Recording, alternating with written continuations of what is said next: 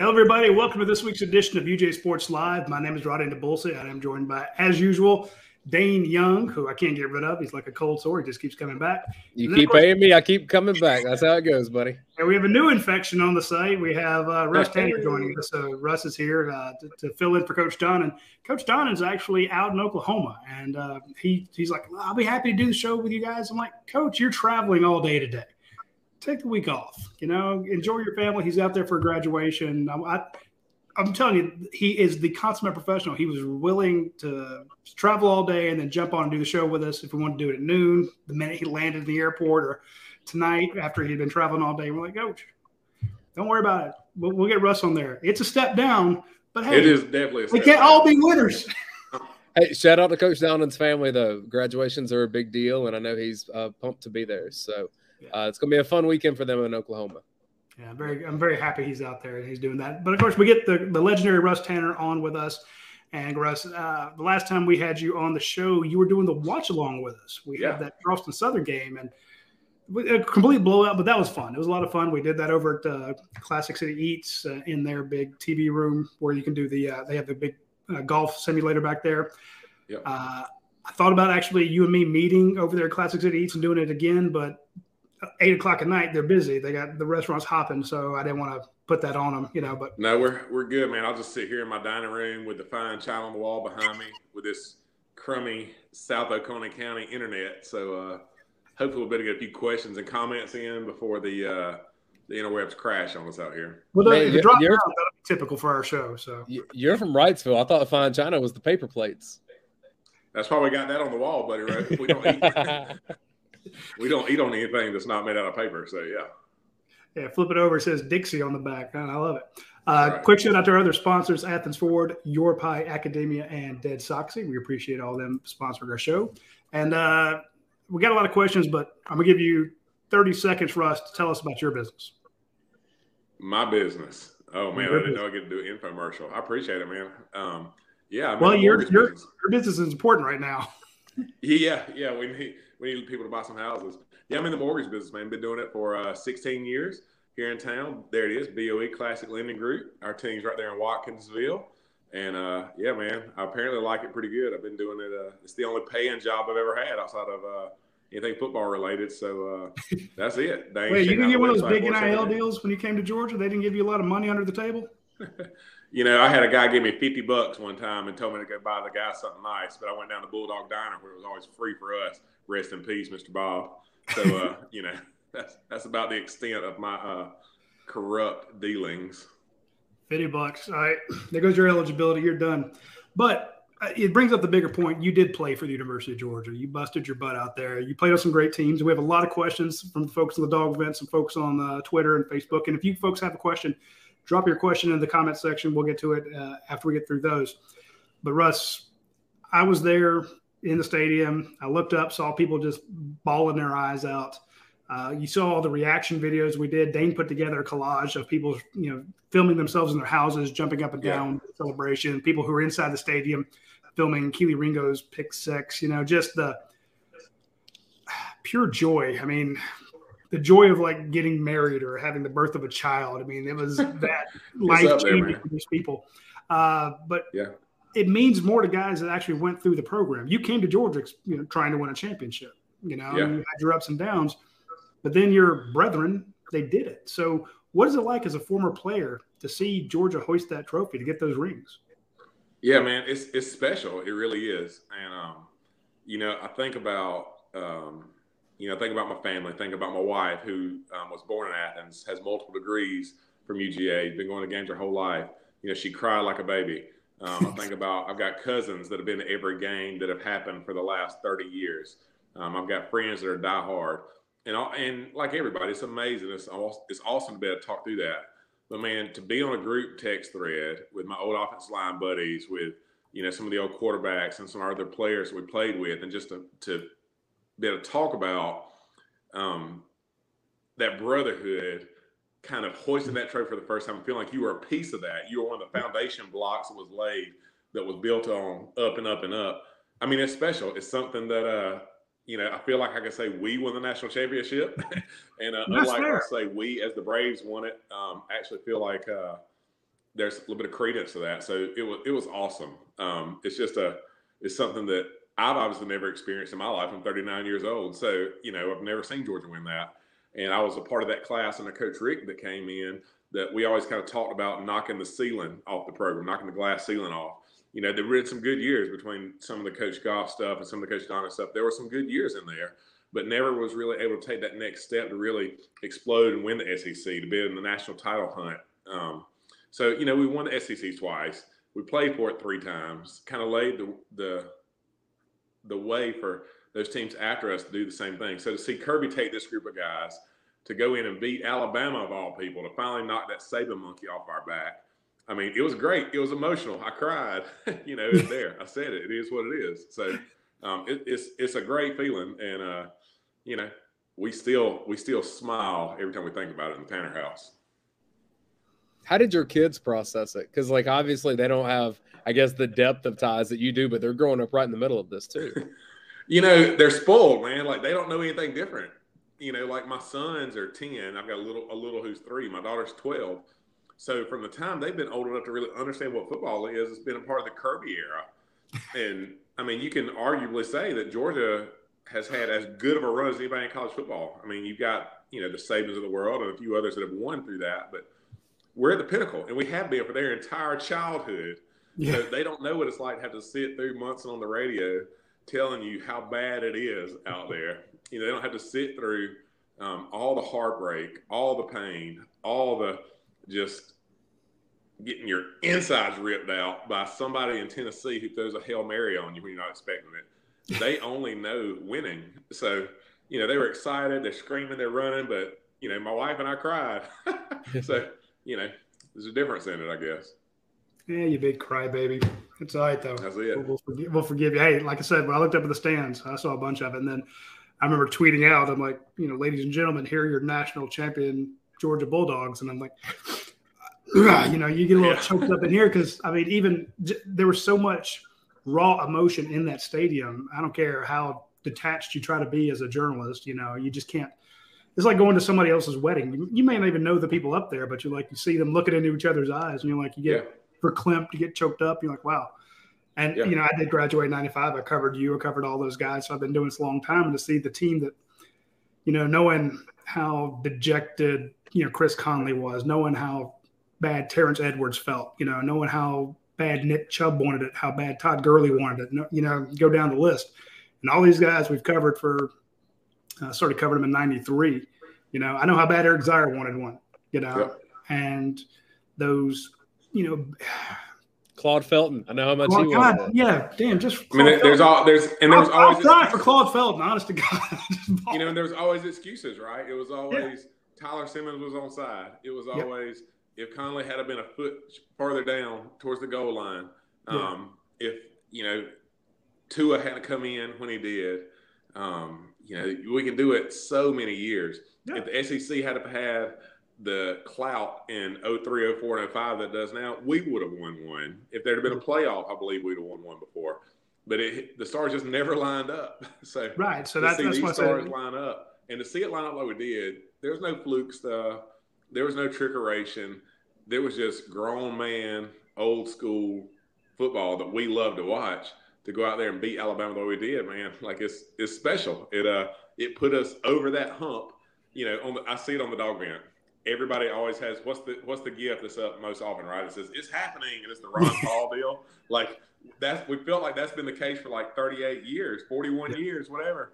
So for it to actually happen, man, it's just it's an explosion inside. So yeah, mm, it did, and I was you, you bring up a good point. There is no, I mean, there's some controversy. I've seen some Alabama people say, well, if our wide receivers hadn't gotten hurt, well, yeah, maybe you've had, you know, Adam Anderson hadn't gotten arrested. Maybe it's a different game. You know, it's, uh, there's a, it's not like George was actually out there healthy. I mean, you're running, uh, your, the previous three quarterbacks you thought you were going to have on the field exa- weren't exactly out there. You know, George Pickens wasn't 100%. You had a lot of guys that were down. But, you go back and look at that defense, as special as it was. You know, you you mentioned old fashioned yeah, it was an old fashioned football team out there. Explosive plays, big defense. And we saw all those guys get drafted. And you've played against some pretty tough defenses, but it seems like Georgia has continued on that winning streak.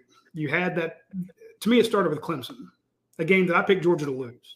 Mm. I, I, was I bought into the Clemson hype, and I knew how worried the Georgia coaches and the Georgia staff were about some of the stuff they thought Clemson could do. And that game was super close. Let's not forget that. No, like, you're right. You're one right. play changes everything there. True. Uh, but the Clemson offensive line was not what we thought it was. But then that kind of hype train kept growing. Then they got beaten in the SEC championship. But from that championship on, then they go. You have a great recruiting class. Yep. I mean, yeah, you got beat out by Texas A&M and Alabama, but that's they had generational recruiting classes. But, yep. but this is not a bad class by any means. Number three class in the country. For a while, there was the number one class. Then you go into the NFL Combine. We went up there. We covered it in person dogs own the combine. It was a three day infomercial about Georgia football players. Then you yep. get to the draft, four day infomercial about Georgia football players. They set a modern day record for the number of players drafted. It just people keep saying you're the dog, and I'm like, that that, that just doesn't seem strong enough. Yeah, like literally, it could not have gone any better for us over these last six months. Like I don't think it's possible. Um, everything Kirby's touched has turned to gold. You know, the narratives have been killed. The Georgia can't win the big game is gone. The we're always going to fold in the fourth quarter is gone. Yeah. Kirby can't develop talent is gone. Dead, dead. I mean, you know, it is what it is, and, you, and you're splitting hairs now uh, from people that are ranking recruiting classes saying that Bama is better than Georgia, is better than A and M, is better than this person. I mean, you have a clear cut group of three or four teams that is so far ahead of everybody else recruiting wise. And above that, you're splitting hairs based on needs of the teams. So, you know, um, recruiting, as long as Kirby and his crew are in charge, is going to be the least of our worries as Georgia fans. You know, now that being said, with all this NIL stuff going on, who knows what this landscape is about to look like. But yeah, it's been a great run. Literally everything has gone the way of the dogs. You know, I was looking. The interesting that. part about having those like four or five teams that have separated themselves is I thought once you got there, you kind of like stayed there. And Clemson looks like is having to try to claw back to get to that point, while A and M's trying to get there. But Georgia, Alabama, Ohio State definitely appear to be the class of, of the country. Well, Dabo was a late adapter to the NIL stuff, and I get it. I mean, he didn't he didn't like the NIL stuff and was vocal about that, and didn't want to go transfer portal and do all all the things that are now part of college football. And and I get it. I feel the same way about some of the aspects of the NIL stuff. I, there's parts that I like, and there's parts that I despise. But if you're if them's the rules, and if you don't play by the rules, you're gonna get smoked. And Clemson's going to reap the benefit of that for three or four years until they get on board and get pay their way back into a good signing class. I want to I want to mention Georgia's signing class that they have basically uh, incoming. You got Mykel Williams and Marvin Jones Jr., two five star defensive ends on either side. Outside of them, you have Julian Humphrey and Jaheim Singletary, two five star uh, defensive backs.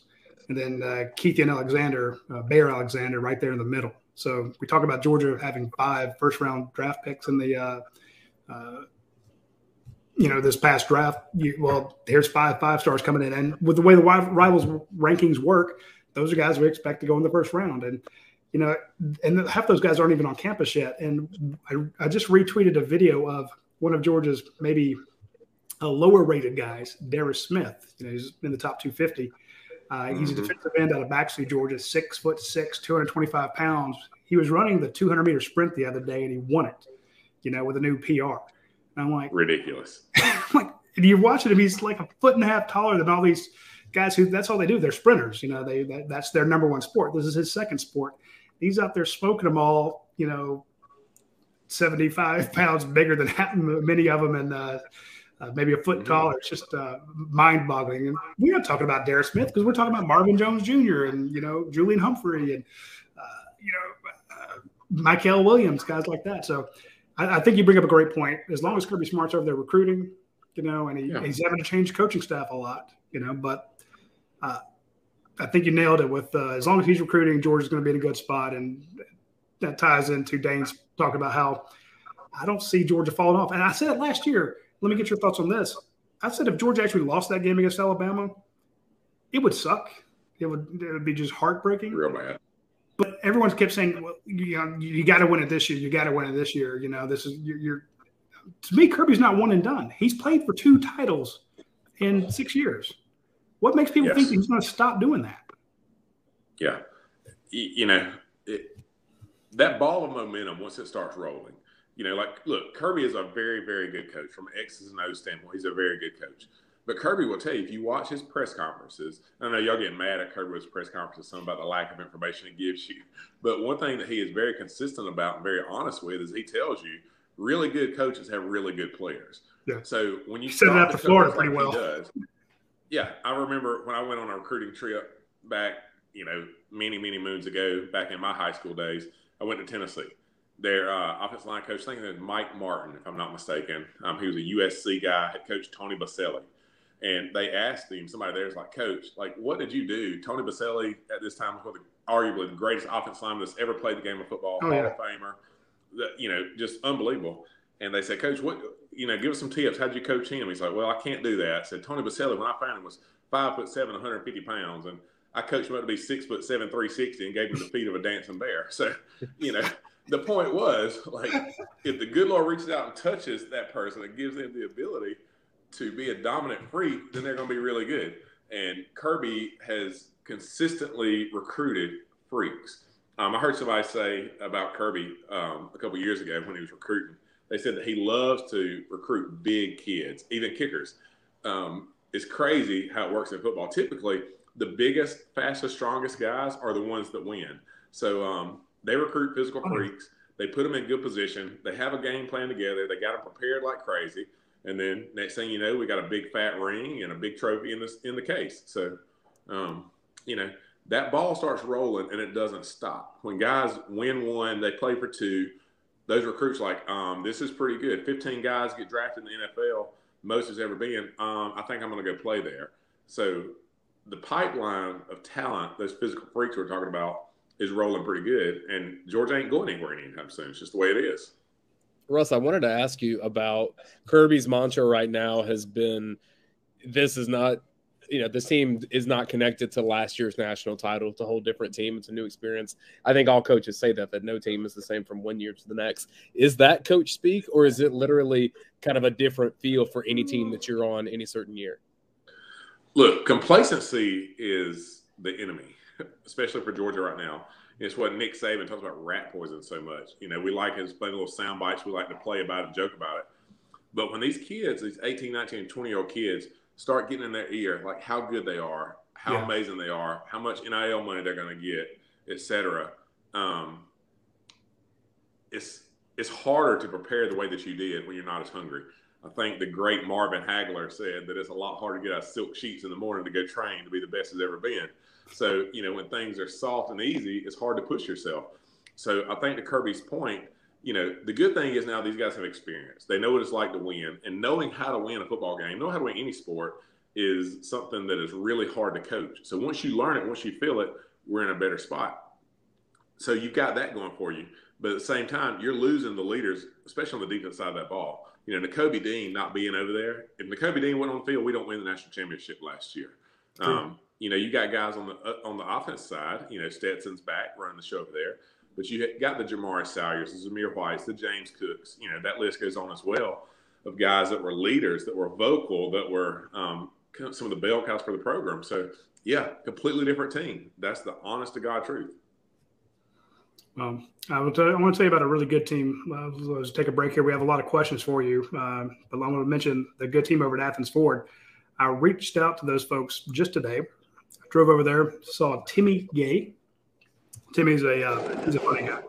He's uh, he kept me cracking up. And I said, "Hey man, I'm just kind of thinking about doing something for my son who's graduating here in two weeks. What do you got? Uh, under forty thousand miles, just a couple years old. You know, cheap." He starts walking me all over the uh, uh, lot, showing me all sorts of stuff. And please, nobody tell my boy about this because might not do it, might do it either way. But I'm just saying, I went out there, had a ton of options. I'm like, wow, you got a lot of cars out here. He goes, we try our, they try very hard to make sure they have a lot of uh, uh, new cars out there, a lot of used cars out there, and they do at Athens Ford. You go out check out. They got 237 vehicles on the lot as we speak. I probably looked at 150 of them. But the point is, you know, I said, look, up, here's That's the, the size I want, here's the features I want. It was, uh, it was, it was great. So if you get a chance and you need, if you're looking for a new vehicle, you're looking for a pre-owned vehicle, swing by our friends at Athens Ford. They have them on the lot I passed a couple lots on the way there, just kind of poking my eye over, and I'm like, they got a lot of balloons, but they don't have a lot of cars. So our friends at Athens Ford are loaded, and they take good care of you. Hey, today was actually Timmy's day off.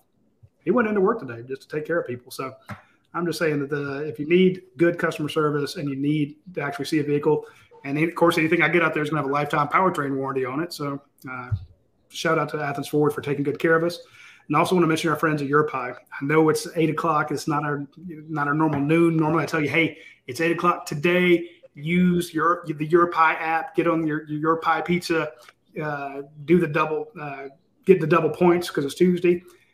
You don't. You can't just do it on Tuesday. Do it throughout the rest of the week. Use the Your Pie app.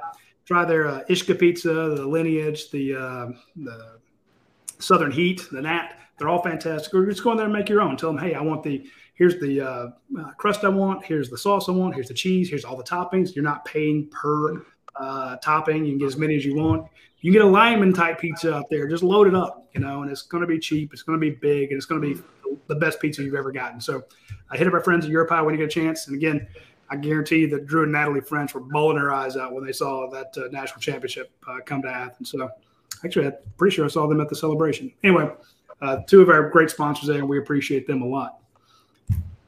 Dayne, let's hit them up with some questions. Well, we have a comment on YouTube real fast. This is from Walker Enterprise that said, I played at Johnson County with Big Russ. He used to drop me off sometimes. Said you had an XXL helmet and smashed him on a down block numerous times. Says he appreciates you for those hard practices. So the funny story about my helmet size, when I was in eighth grade, um, I was a quarterback in eighth grade. Passed for 700 yards and five touchdowns in five games no big deal. I mean, you um, but I, I, wore number one. I thought I was an athlete, thought I was fast, and our team wore blue helmets. We're the Trojans, Johnson County. Dayne knows about it. We used to beat East Laurens up all the time. So yep, we had blue helmets, but the problem was no middle school helmets fit me, and we didn't have the ability or the know-how, or basically nobody wanted to paint it. So I had a varsity helmet. Problem was, our varsity wore silver helmets. So I was the quarterback, the tallest kid on the team. I wore number one, and I had a silver helmet when everybody else had a blue one on. So uh, if there was ever like a beacon about, you know, this is the guy. So uh, yeah, I have an enormous head. My current struggle with this live broadcast is how to position it right to look into my iPad. Radi busted my chops coming on the show. Like, what are you filming on? Like, it's an iPad. I'm not technological, so you can. I didn't know iPads had that wide function on there. Get that big yeah. head in it. That's it. Hey, but you got hair, so I can't make fun of you. So there it is. Do have a uh, question that uh, came right. in from Coach Donnan, and I mean, we we got to feature that, right? Jimmy D, let's hear it. He said, "Tell us about the day that Coach Donnan came to your and Pollack school the same day your junior year, and then you ended up uh, being roommates." Yeah, so Coach Donnan was the guy that recruited us, and um, you know that's the guy that made uh, you know, he and his staff are what really wanted us to come to Georgia. And it was a it was a bad day in the Tanner House when when that staff got let go back then. You know, had a guy who I love recruiting me named Phil Jones, um, who was a special teams coordinator. And um, you know, Phil Jones was just a great man that Coach Donnan had on staff. And um, you know, we weren't sure where we wanted to go. Pollack and I were taking visits to a lot of different places. But really, it was not long after we met Coach Donnan and came on campus at Georgia where we kind of made the pact that we're going to go somewhere together um, you know, after the, the staff turnover happened, you know, we visited Florida, we visited Clemson, talked about Ohio State, Notre Dame, some of these different places. So, um, you know, that was uh, ages ago. But, you know, I can remember just, it's hard, man, when you're 18 years old, you're never outside of your parents' house, you know, the walls of your parents' house, and trying to figure out where to go and to live. So, you know, to have a staff like Coach Don had in place, like for me, for Coach Jones in particular, to make me feel like it could be home, to make me feel like I had a place that – I wasn't going to die when I left the warm confines of Wrightsville, Georgia. And then to have a buddy who you felt really good about going to room with, like that, you know, if it wasn't for those things, man, I wouldn't have made it. I'd have, I'd have had to go back home pretty quick. So, yeah, appreciate him. I appreciate Coach Donnie more than you guys know. Had another question uh, come in. Uh, this was just via text to me, so someone that's listening uh, says, "Russ, I know you coach uh, some youth football. Does Kirby do some scouting reports with you for your guys?" Kirby is it's crazy like how much he knows about what goes on with our football teams. his son Andrew has played with us for the last three or four years, and um, I'm not kidding you, man. Like he will text me. It'll be like the week of like the Auburn game. We'll be playing Florida. Text coming up, whatever, and you'll get a text like, "Hey, you got any video of that team we're playing this week?" yeah. And he's like, you know, you usually blitz outside backers. You may not want to do that against them. So I mean, it's crazy. Like his mind, man, it works in a way that is different than the rest of us. It's just it's just different. So yeah, Kirby Kirby knows what's going on, and uh, he tries to be a good dad and get to as many games as he can as his schedule allows. But um, yeah, he uh, it was crazy. I could send him a clip of what we're doing and say, "Hey, coach, how should we adjust to this?" And you'd get a text back real quick. So I do this, put this kid here, do that. So uh, yeah, Damn, I it was, use a, it was a it was a pretty good weapon to have in the in the holster. I wish I'd known him and Coach Donnan when I was coaching over at ACS. My little my middle school teams, you know, going up against uh, Brock Vandegrift at Prince and guys like that, fight, play, playing uh, Athens Academy, getting our butts kicked. I'm like, man, looking across the field, seeing uh, uh, Brad Johnson and Mike Bobo over there scheming against my defense. I'm like, man, if I'd known Coach Donnan as well as we do now, I'd text him up. He'd have thrown some crap at him. That would have been great. All right, I'm gonna get back into coaching now. I got some revenge. Let's go. All right, let's start getting into some of these from the dog man. This from Rowdy Dog says, "Who wins a three-man WrestleMania match for the title of toughest UGA center? Russ Tanner, Ben Jones, or Boss Andrews?" So a lot of questions got to be answered. Before We're gonna answer that question. Is it in our prime? Is it as we currently sit? Like what is it? I mean, because those are different things, right? I'm gonna say, I'm gonna say Um, prime. We're gonna prime. get everybody at their best. I mean, it's hard not to go with Big Ben. Honestly, it's not. I mean, he's from Alabama. I'm sure I'm smarter than he is. Um, you know, Boss is a wrestler though, man. Like you can't count him out. So, you know, I'm I'm a softy man. Like I'm not a fighter. I mean, I don't know what I would do with those guys. I mean, I don't know. Hit them with a bat or something. I guess. Yeah, those are those dudes have been in the NFL. They're going to have ten plus year NFL careers. I was in the NFL for about three and a half months. So, uh, you know, they're uh, they're a little bit different dudes than I am. Yeah, I'm going. I'm going with. Uh, I mean, don't get me wrong. I love David Andrews, but no, it, it's Jones. Yep, I agree with you. This from Bush Appreciate Dog it, says, "How does it feel to be the Appreciate the nod of greatest?" Uh, Bush Dog says, "How's it feel to be the greatest athlete to come out of Wrightsville, Georgia?" And then he also says, "Do you have any funny uh, Coach Richt stories from his first year as head coach?" You know, I can remember when I was signing with Georgia. Um, I think the dumbest question I remember somebody asking me was, and it was a reporter from I don't know, probably one of the, the little South Georgia newspapers that we we knew very well growing up. And uh, the guy said, "So you're going to Georgia?" Like, yep. He's like, "You're the first you first Johnson County player since Herschel." Like, yeah, that's right. He said, "Are you going to have the same impact that Herschel did?" I mean, On you're on the talking A about line, yeah, maybe. You know, you know, I'm hoping I don't have to red shirt twice. You know, and he was one of the greatest there's ever been. So Russ is like, "Yeah, I'm gonna get a Heisman. I'm gonna get a Heisman for uh, you know at center." yeah. I forgot the other part of the question. Uh, funny Coach Richt story from his first year, if you have any. Man, you know, that first year was such a blur for me going back. And uh, you know, Coach Richt was business, man. And people don't think he was as competitive as he was and pushed us like he did. But I can remember um, I was thinking about this the other day. When we were freshmen, they, they would run us. And I remember all the freshmen, we had to do a, a lower body workout. Then we had to run to the stadium, run to Sanford Stadium, and then do stadiums all the way around the lower level. And I remember then we had to run back up that hill on uh, Lumpkin, back to the Butts-Mehre to shower. And I can remember like 20 of us in the shower together. So you got all these dudes in the shower and butt naked, absolutely dying because we just had to run a long way. I remember my man Derek White, uh, outside one of our linebackers, he's he said, "Shouty, what they gonna do if we all just quit today?" I was like, "Let it go." And he had a he had a consensus. Like if it had been a democracy, we would have quit that day. But as Coach Pappas told us, this was not a democracy; it was a dictatorship. Um, you know, we didn't have the uh, option to quit. Otherwise, we would have probably like week one. Uh, did you ever do one of those pool days? Oh yeah, yeah, yeah.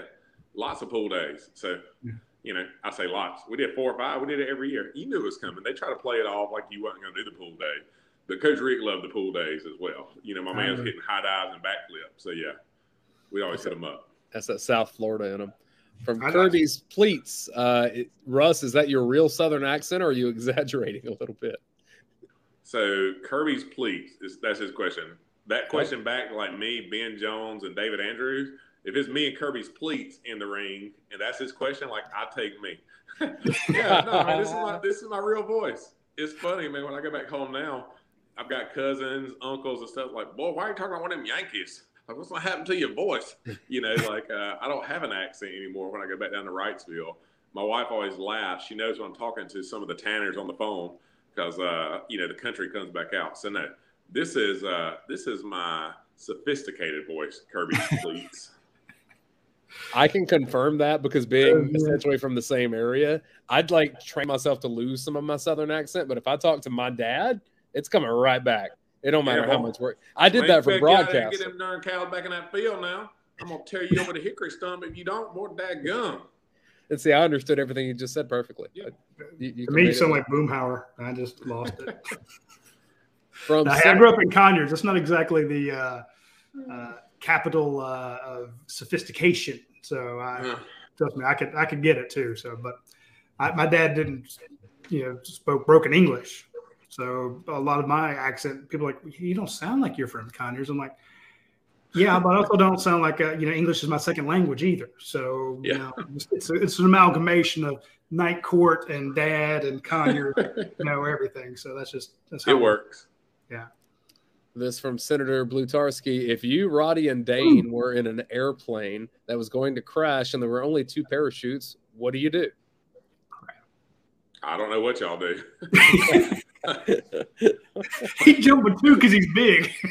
like I got, I got mine, but it's up to you two. So. Watch y'all fight to the death. It's it's an age game, right? Uh, it's because we went with Ben Jones. If we'd said him, you know, he'd be like, "Oh, I would let you guys have him." Yeah, I'd, I'd, we'd be piggybacking down together. I'd be trying to figure it out. But now one of you is dying. It is what it is. what, what was earlier? Dim's, dim's the rules. Ah, uh, man, we should ask this question in reverse order. Now we're both dead. Great. Uh, from Bucket 3075, Russ, what's your opinion on why Justin Shaffer was drafted ahead of Jamaree Salyer? Good question. Yeah, you know, kind of, yeah, kind of shocking when that happened, right? Like we're sitting there watching them, and I think Salyer, A lot of us thought, you know, potentially second round, maybe third round guys, probably where we kind of had him slotted in our in our mindset, and um, and he ended up going, you know, what fifth round was it fifth round or sixth round? Um, and Sixth, it was a surprise when Shaffer goes off Eh, you know, I think that when you look at it, that I think two things happen. Which one, Salyer was a great teammate for the Dogs, and he'll end up making his money in the NFL. But he played out of position some. Now look, it's crazy because he was dominant at left tackle. I mean, the two best defensive ends in college football last year, Will Anderson, Aidan Hutchinson, they did not want to see Jamaree Salyer. So you talk about who's the best player to play that position for us all year long. Like he stepped in that spot was freaking dominant when he had to be um, did a great job. But he played out of position. He's probably a guard in the next level. It's probably where he's going to play in the NFL, just height and weight stuff. And then the other part of it, man, like Justin Shaffer, and this is not a knock on Sally or anybody else, but man, Justin Shaffer is a dog. I mean, if somebody's standing around the pile, Justin Shaffer is going to move them. You know, if somebody, if the whistle's not blown, the guy, his man is still going to be pushed. So there's a little bit of attitude there, man, that he showed over and over again to where if you're drafting your offensive lineman – you need one or two guys that are just a little bit nasty. You need one or two of those guys who you say, hey, when they get in a fight, who's going to win? They're like, okay, yeah, I got that dog right there. So Justin Shaffer, man, like if you were standing around the pile, that big dog's going to clean you up. He should have got several more penalties this year for diving over the pile and hitting people. But, uh, you know, I mean, I, I would say that's it. Salyer being a little bit out of position for the next level. But then um, is just a he's just a mover, man. He's a, a people moving, mashing man. So how you like that? That's fair. Hey, anybody that can come back from the injury that he had, that neck injury, and, yeah. and continue, like you're tough if you do that. That is yeah. not fun. And a little crazy. So, you know, yeah, it, uh, a lot. It was funny. Each year we kept saying, okay, this is the guy that's going to move in. He'll be he'll take uh, Shaffer's spot at left guard, or he'll take Shaffer's spot at right guard, wherever Shaffer is. You penciled in one of the new five stars coming in, just like a lot of people have done with Warren McClendon. You know, it's like oh, well, Broderick Jones will come in and take Warren McClendon's spot at right tackle. Oh, uh, Amarius Mims will come in they, and they did it with Kindley. Like this happens every yeah, year. Solomon Kindley at, at, three years in a row. Everyone's everyone's gonna keep moving him, and yep. Solomon's like, "The hell you say?" You take it over my dad. You don't have to kill me, brother.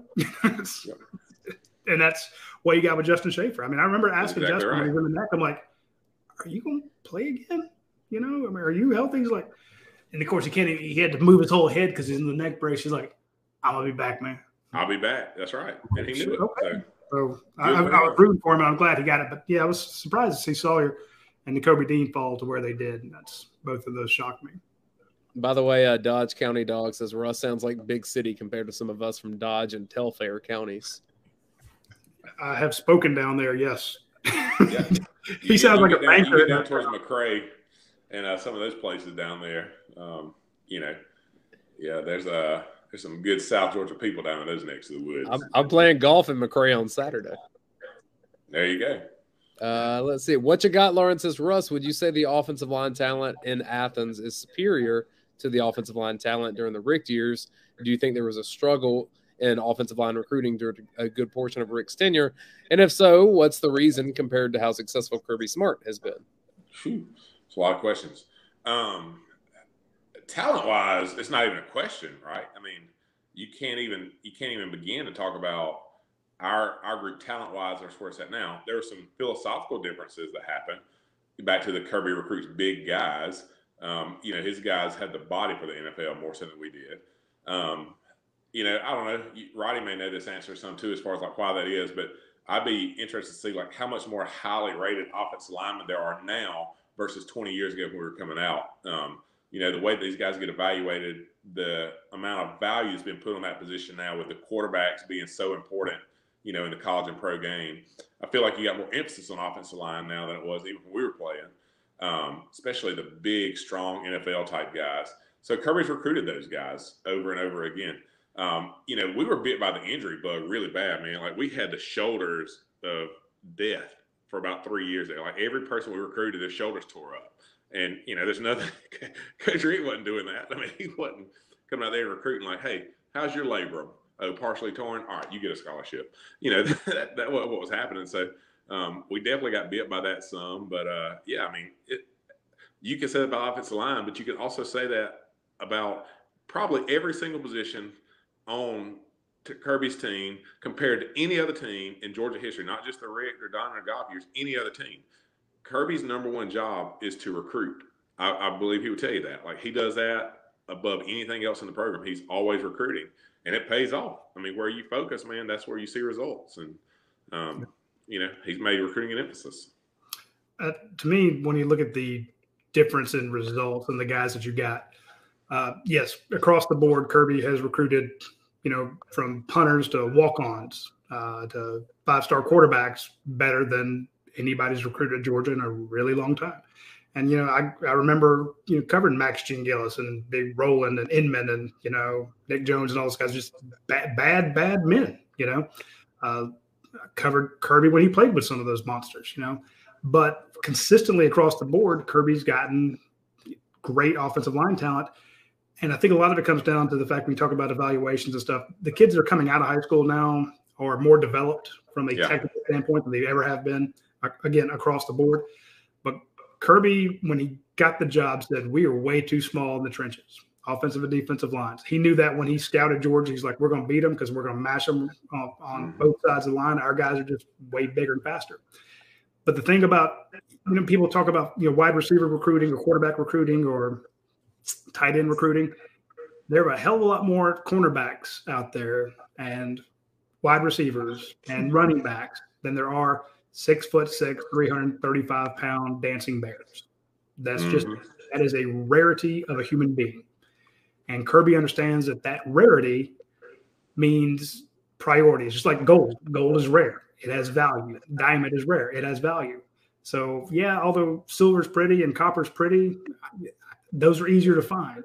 So, I'm going to spend my recruiting budget, time, and attention on the Keith Alexanders, you know, the Marvin Jones Jr., the Michael Williams, the Isaiah Wilsons, you know, the Amarius Mims, the Robert Joneses of the world. We're going to recruit inside out. And again, I don't know this because we're not on his interior. This is projection on my part. I don't. I want to say he spends more time recruiting those guys than anybody has in the past, but I just know that that is a priority. And if it's a priority for Kirby, I imagine time, money, you know, blood and treasure are spent on recruiting those guys more so than it may have been the other way. Now, again, I don't, I don't know that under Mark Richt. I don't. I mean, the last guy I spoke to that recruited for him was maybe Thomas Gary, you know, and uh, they they I know they tried their damnedest to get him, but yep. Kirby Kirby's just had the success getting those big rare guys, and he's yep, lined up right. like Woodwood. Yep, and we and won look, a national championship. and look at the three offensive line coaches that Kirby's hired: Sam Pittman, who might as well be the goat of offensive line coaches at this point. Matt Luke and Stacy Searels have great recruiting track records. It's a priority. That that's the thing with Kirby. It's a priority at every position, but offensive line, like you're saying, Radi, especially there. Yeah, that was their biggest scoop when Kirby was hired. You know, we put out the, the day before, the day that uh, it kind of became official. That morning, we said, "Look, Kirby's ninety percent hired. There's just a couple things left, but it's about done." And then later that day, they said uh, there was a report came out barring any last minute shenanigans. Kirby Smart's going to be the head coach. I'm like, that's what we said this morning, like 12 hours ago. Yeah. But aside from that scoop, it was the biggest one that we got of all the coaches that he hired was he's getting Sam Pittman from Arkansas. and uh, I really didn't know. I mean, I'd kind of heard of him, but I didn't realize how big it was. But the way my phone blew up when we put out that scoop from coaches and support staff and guys I knew in the industry, they're like, "Holy crap, Kirby's Kirby's getting Sam Pittman." Yeah, but he's also getting uh, this, uh, this, uh, this offensive coordinator. Like, I, don't care about the offensive defensive coordinator. Sam Pittman. yeah, he's getting him away from Arkansas. How's that possible? Recruited well. Yeah, he recruited well. Yeah, he did. Uh, speaking of recruiting, well, we'll talk about a couple of our other guys who can do some pretty good recruiting, and that's our friends at Dead Soxy. They recruited me and UGA Sports to be uh, one of their spokespeople by sending us free socks. They said, "Hey, would you like some free socks?" I like free stuff. Send it to me. We want you to try this, try these socks, see what you think. We it's basically two guys, you know, uh, Jason and Mike from uh, Dead Socks. They said, look, it's two two Ole Miss grads. We created a sock company. We have socks that stay up, that don't slide down. They're incredibly soft. We have these amazing machines, you know, that we got uh, that do these wonderful designs on them. We think your readers would like them. I'm like, Oh, sure. Send them to me. I'll take free stuff. I, I have no pride, you know. Ooh. So I, I, don't. So anybody else wants to send free stuff, please do so. But he, yeah, and by the way, like, I, I mean, if the guest speaker gets free merch, I will take a new Bronco, a lineage pie, and a pair of socks, and we'll call it even. Well, I did just give away nine pairs of socks to announce our uh, winners on the Dawgvent earlier today, and I've been packaging them up uh, so everybody will get, or those nine people will get a uh, free pair of socks and a couple other goodies in their uh, bags there. And uh, we got more free stuff coming. But I want to tell folks if you get a chance, check out those Georgia socks. They're really cool. You know, the red and black ones, the, outline of the state with the um, uh, red, black, and uh, silver in them. You know, they're just fantastic, but they're incredibly comfortable. I mean, the designs are neat. But to me, the reason I became a, a partner with them is because I'm like, these feel great and everybody that I've had try them raves about them. So I'm like, okay, here's something I can get behind. So these these guys recruit well. Give give people free stuff and see what the you know see what they can do with it. And uh, I appreciate them being a sponsor. Uh, also, a guy who recruits well is our friend uh, Matt Casey of Akademia Brewing Company. He has been a uh, star when it comes to recruiting great brewers to make his beer and great chefs to run his restaurant and uh, people to design uh, his cans and do all of his um, uh, distrib- distribution and come up with ideas like the beer and bi- biscuit brunch. So check out our friends at Akademia Brewing Company when you get a chance. They had this great watch party uh, this past Saturday for the Kentucky Derby.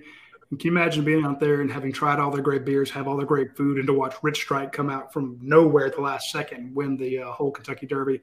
I'm sure that place was sideways with uh, uh, enjoyment and happiness when uh, that happened. So, uh, if you want to have a good time, reach out to our, uh, our friends at Akademia Brewing Company. Go by, try their beers, try their wines, try their Trivia Tuesday. and Just have a blast out there when you get a chance. From Big Dog, Russ, what is your take on Georgia's offensive line winning the Joe Moore Award this year, which was basically given to Michigan last year? Uh, you know, it's uh, it's way too early to be able to do anything as far as saying what offensive line is going to be like for Georgia. You know, I think you look and know this Georgia team can be really good. But an offensive line in particular, man, like you don't know until those guys play together. Like we don't even know who the starting five is going to be right now. We think we have an idea, but We don't know what Tate Ratledge is going to do when it comes back. You don't know if Amarius Mims, if the light's going to come on for him. Um, you don't know, you know, what's going to happen with Warren Ericson and some of that stuff. So until you get five guys out there to play consistently and start dominating football games, um, you know, I don't know that you can really even make a call for that. Plus, the Joe Moore Award obviously has a Midwest bias. That was given to some dumb Big Ten team, no matter how bad they get smoked when they play the SEC schools. Their big old tree trunk legs can't move; they're sitting still, and people like Marcus Howard go right around them. You know, shout out my guy. Yeah, I was about to say nice, nice, um, nice big. Hey, speaking yeah. of a year that Georgia would have won a title if they would have had a playoff, that's it. 07.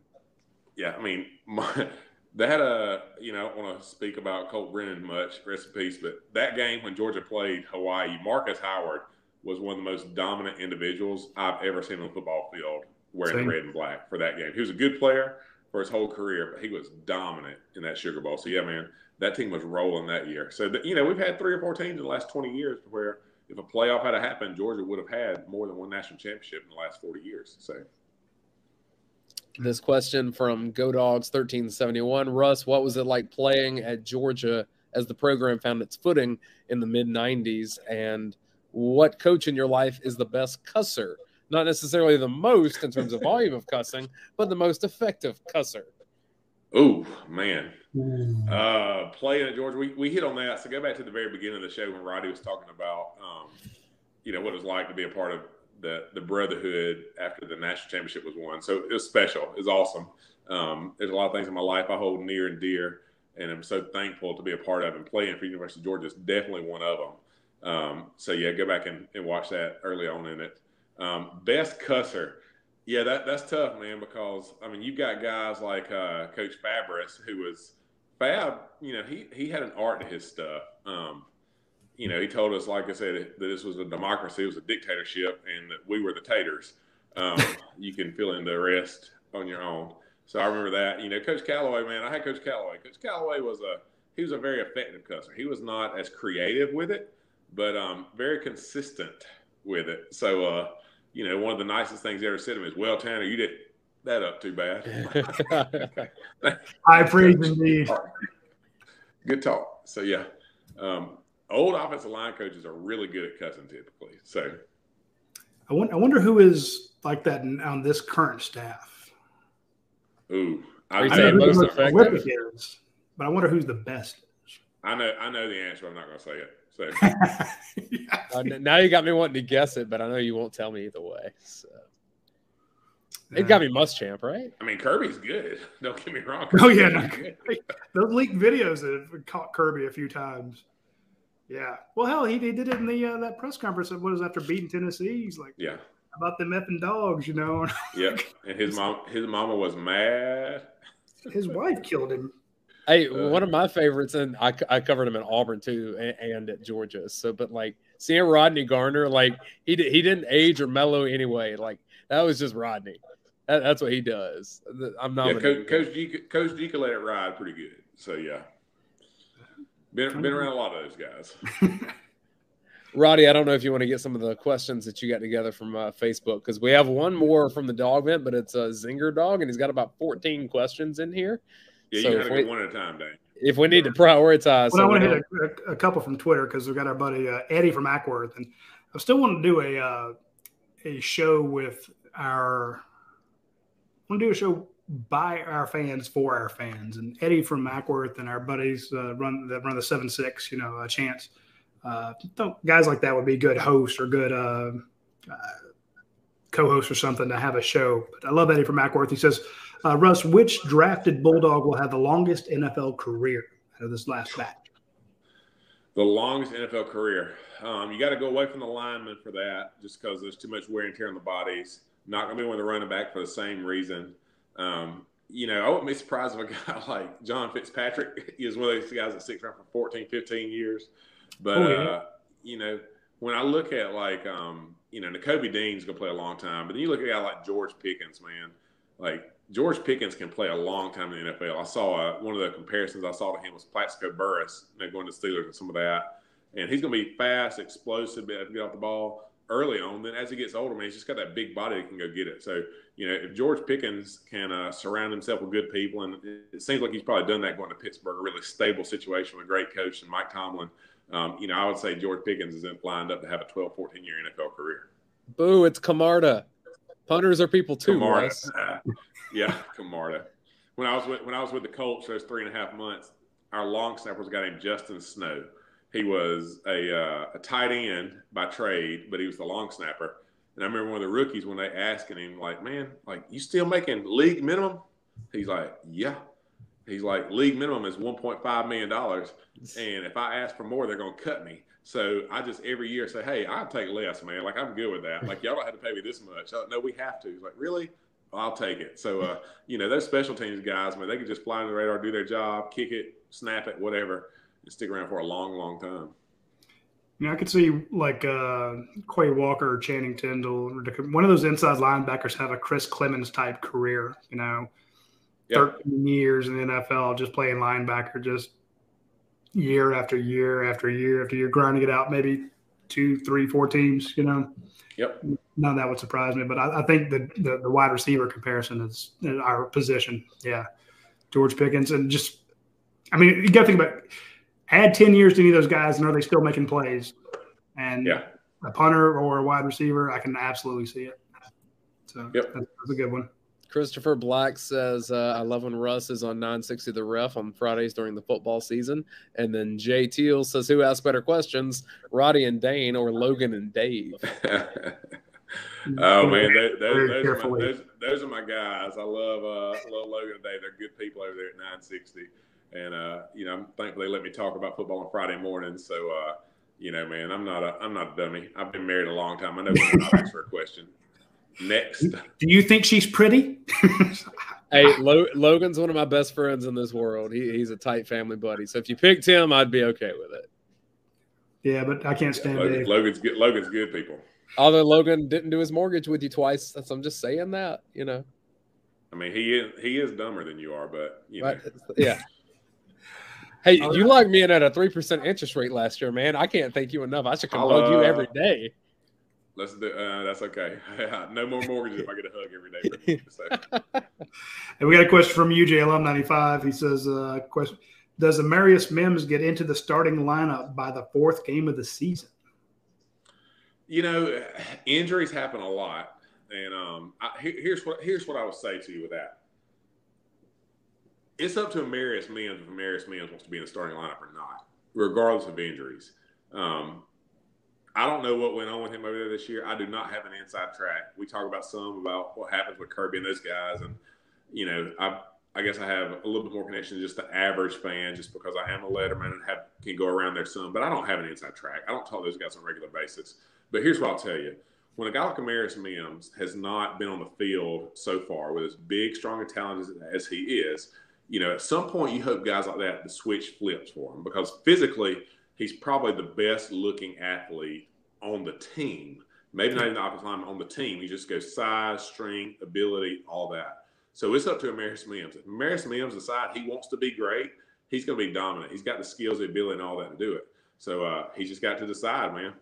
And it happens. There's tons of guys every single year on every single team that they've got to decide whether they want it or not. And I'm not knocking the kid. He may be one. I don't know him. Never met him. It may be one of the greatest kids ever been.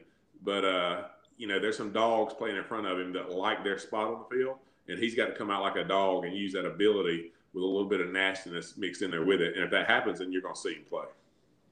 And to me, when you look at the guy like, okay, are you going to are you going to beat out Warren McClendon?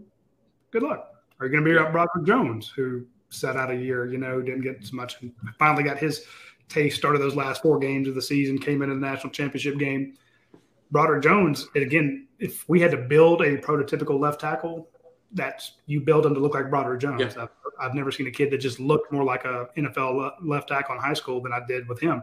Yep. Till I saw Amarius Mims, yeah. and again, and I made this point, and Coach Donnan busted me up about it, and he, he was right too.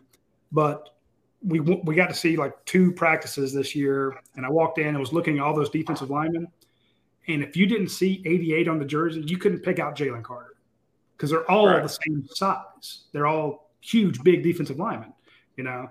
So with their helmets on, it's like it's not like one guy is you know Zeus compared to a goat, you know, and it's but you get to the offensive line and you have all these great looking guys, but then there's a Amarius Mims who's even bigger than Xavier Truss. He's bigger than Devin Willock, and he huge shoulder, small waist. Just you know, like, damn, that get him off the bus first.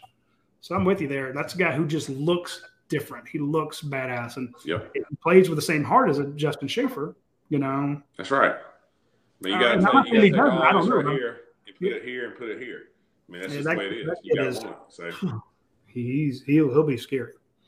Uh, let's hit up some of those zinger questions and then let uh, Russ go here because I one know at a time, Dayne. Oh yeah, I'll, I'll take it slow here. Uh, let's see. Russ uh, blocked in practice, one of the few defenses that could have been in the conversation with the group from last year. Uh, he talks about 2003 in particular, had some Yeah. really great defensive linemen. So the depth uh, was just better, but an 03 was one of Zinger's favorite defenses to talk about. So Yeah. I guess just kind of compare what you think it was like to play against that 03 defense uh, compared to what Georgia had this past season. Yeah, I mean, uh, you know, you had some grown men. You had guys like Gerald Anderson and Ken Veal, who were just some of the strongest human beings you're ever going to go against. Like they would pick me up off the ground if my feet weren't set right, and I didn't have my anchor leg down properly. Then you had guys like Kedric Golston, who's a longtime NFL player, um, you know, that that was really, really good. And then you know you had that at the time we all considered him this huge butthole named David Pollack, who would just come down the middle and was just freaking unblockable. Like he would take pride and joy in just coming there and just embarrassing you down in the middle because you can't block him one on one. So you know, it's that it's that old adage you talk about all the time. I mean, the biggest thing that it did for us was it prepared us for the grind of what that SEC schedule was going to look like. When you block those guys every day, man, you show up against you know Tennessee, Auburn, you get a Kentucky that has some really good players. You know, like they had a guy named Dewayne uh, Robertson that was really, really good. So you see some of those guys, and like you're like, um, I've been against this since the beginning of August. So you're prepared for it. So you know, man, that's uh, that's one of the things that I love about looking back on. Look back at these guys who are just monsters of men, and know that I was able to stand toe to toe. You know, bang shang a lang with them and hold my own a little bit. Um, you know, it was freaking awesome. He asked, What kind of player did you prefer to block on the interior? You mentioned Anderson. He said him or a Davis or someone like a Sullivan or a Wyatt. Give me the monsters, man. Give me those big, huge guys all day long because you know what they're going to do. They're going to try to hit you and throw you out of the way. But if you get your hands on them, like, here's a question. I'll see how good you guys are with football. All right. Honest question. It's not rhetorical. Why did God create shoulder pads? to hold. Huh? To hold. Yes. So offensive linemen can grab them. That's the only reason shoulder pads were created. So you can grab them right here. So, you know, those big guys, man, you know where it's at. The target's coming straight at you. And you just Yeah. got to withstand the barrage of 3,000 pounds of man trying to knock your head off. You can grab their shoulder pads and grab that chest plate, they're done. But you get those little stumps, those Devonte Wyatts, who, by the way, Devonte Wyatt is like 6'4, 320. He's an enormous human being. But those guys with that low center of gravity that can move side to side. And oh, by the way, and they're also ridiculously strong and they can beat you two or three different ways. Like those guys are the problems. Yeah, he also played running back too, you know. But I'm with you. Uh, I remember our coaches back on from ever since we were little kids. They they didn't call it shoulder pads; they called it a steering wheel. If you're the offensive Yeah. line, grab his steering wheel. I'm like, Grab it. Uh, he said, Are you glad that uh, that team in 03 didn't A gap blitz as much as Kirby likes to? Which would you rather see? Uh, I don't know if they did or not. So I can't. I don't know if we. I'll take Zinger's Zinger's word for it that that's the case. Um, you know, A gap blitzes are fine, man. Like as long as you know your assignment and the guy beside you knows what he's supposed to be doing. You know, those guys are easy to block because they're just trying to run past you. but um, the thing Kirby's done so well is disguise it, confuses those guys, and makes it look like you're doing one thing and give you something else. So uh, chaos is the name of the game for a defensive line, and Kirby does a really, really good job of that with the blitz that they mix in. So yeah, that's tough, man. I want to I want to bring up one point there, and Dayne, I'm sure you guys have seen this on the film. How many times when you see that A gap A gap blitz, the center and the guard are looking this way, and the guy's going that way, or looking this way. They're, they're it's almost like they got, hey, here's a, something to look at over here, you know, and that guy turns, and as as he's shoulders parallel to the uh, side uh, sideline. Here comes Nakobe Dean through there, who was kind of hiding. The, the stuff they scheme is second level. You know, I'm just very impressed by how, like you said, you don't see it coming, which, which makes it all the more effective. And you saw it on film all week long. You know they're going to do it. But on that play, you're like, oh, no, not this play. two, two, yep. two more questions I wanted to ask you, Russ. One, All right. one thing I noticed on film last year, especially when there was some injury at guard. It's like Xavier Truss right now has got a lot of reps at, at right guard. Taller guy, longer, uh, I guess, wingspan. Every he just takes up more space, right? The footwork between center and guard. I mean, it's almost like how do you avoid stepping on each other's feet the whole time? Mm. So how do you develop that chemistry to not do that and screw up a play from the start? Uh, a lot of reps, and it still happens a lot. If your guard does a false step, and um, I would show you guys my toe, but I'm trying to let Radi let me do more stuff with you guys on here, so I'm not going to show my toe and kill the subscribers. I've got a toenail that doesn't grow right to this day because of Max freaking Jean-Gilles.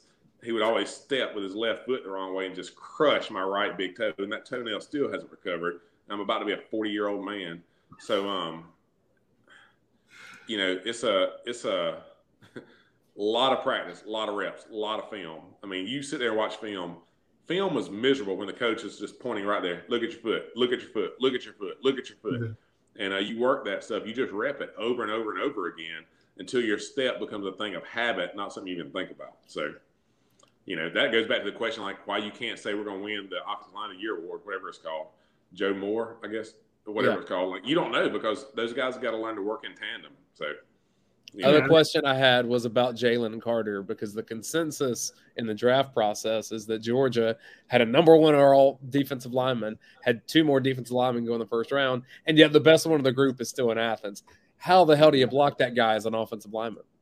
It's hard, man. He's like we talked about a while ago. The guys that you'd rather block. I mean, Jordan Davis is a is one of the biggest human beings ever been. He's a freak show of an athlete but ultimately, he's not going to go around you. He's hard to block. He's so freaking big, so freaking strong. But Jalen Carter is strong, and he's a freak athlete as far as side to side movement. And those guys that can keep their pad level low and go this way or go that way and get past you, and if you try to step the wrong way, they go through your chest, like they're a problem.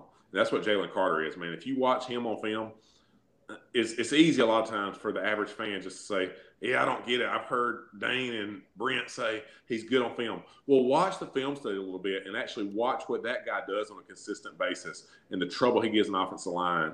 Um, Jalen Carter is a special talent.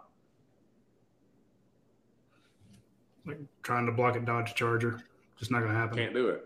William Ray says that Russ Tanner is a Southerner, and y'all other two, I need more convincing that Conyers and Covington is Atlanta, and South Georgia is what keeps Georgia being Georgia. William, I'm from right beside where Russ Tanner's from, man. Like if you've been if you've been over to Bruton, like there ain't nothing there except for us, my people. Yeah, somebody, yeah, who's telling me saying Conyers is Atlanta? I hate it. Yeah, Conyers is Atlanta now. It wasn't in 1986. Uh, it wasn't in 1985. It was a 30 minute drive to Atlanta from Conyers. Mm, ain't that true? I can't tell you about Bruton in 1986, Radi, because I wasn't there. Yeah, I know. Youngins. Yep. Right. Now there's a. Uh, no, we, we had rednecks back in Conyers. It is it is now an Atlanta suburb, but then of course we also had some uh, bad. You know, A- Athens is becoming an Atlanta suburb. Yeah, I mean, uh, but then I, for the longest time, I had to tell people I was from Atlanta because they, hey, are you from Conyers? You want to nope. Nope. Wasn't there a documentary about that? No, nope. No, no, no documentary, no nothing. Don't know what the hell you're talking about. I'm from Atlanta. Which part? East Atlanta. Just go to I twenty. Conyers. what are you talking? Let's talk about something else. All right, uh, we got any more questions? Or are we done with it? Uh, I think we're done for now. We'll have we'll have to have Russ back on though. And when we say check out his mortgage stuff, I can tell you he, he's helped me with my last two houses that we bought up in the Athens area. Like it was a fantastic process. I referenced a coworker that I think just closed on a house uh, last week.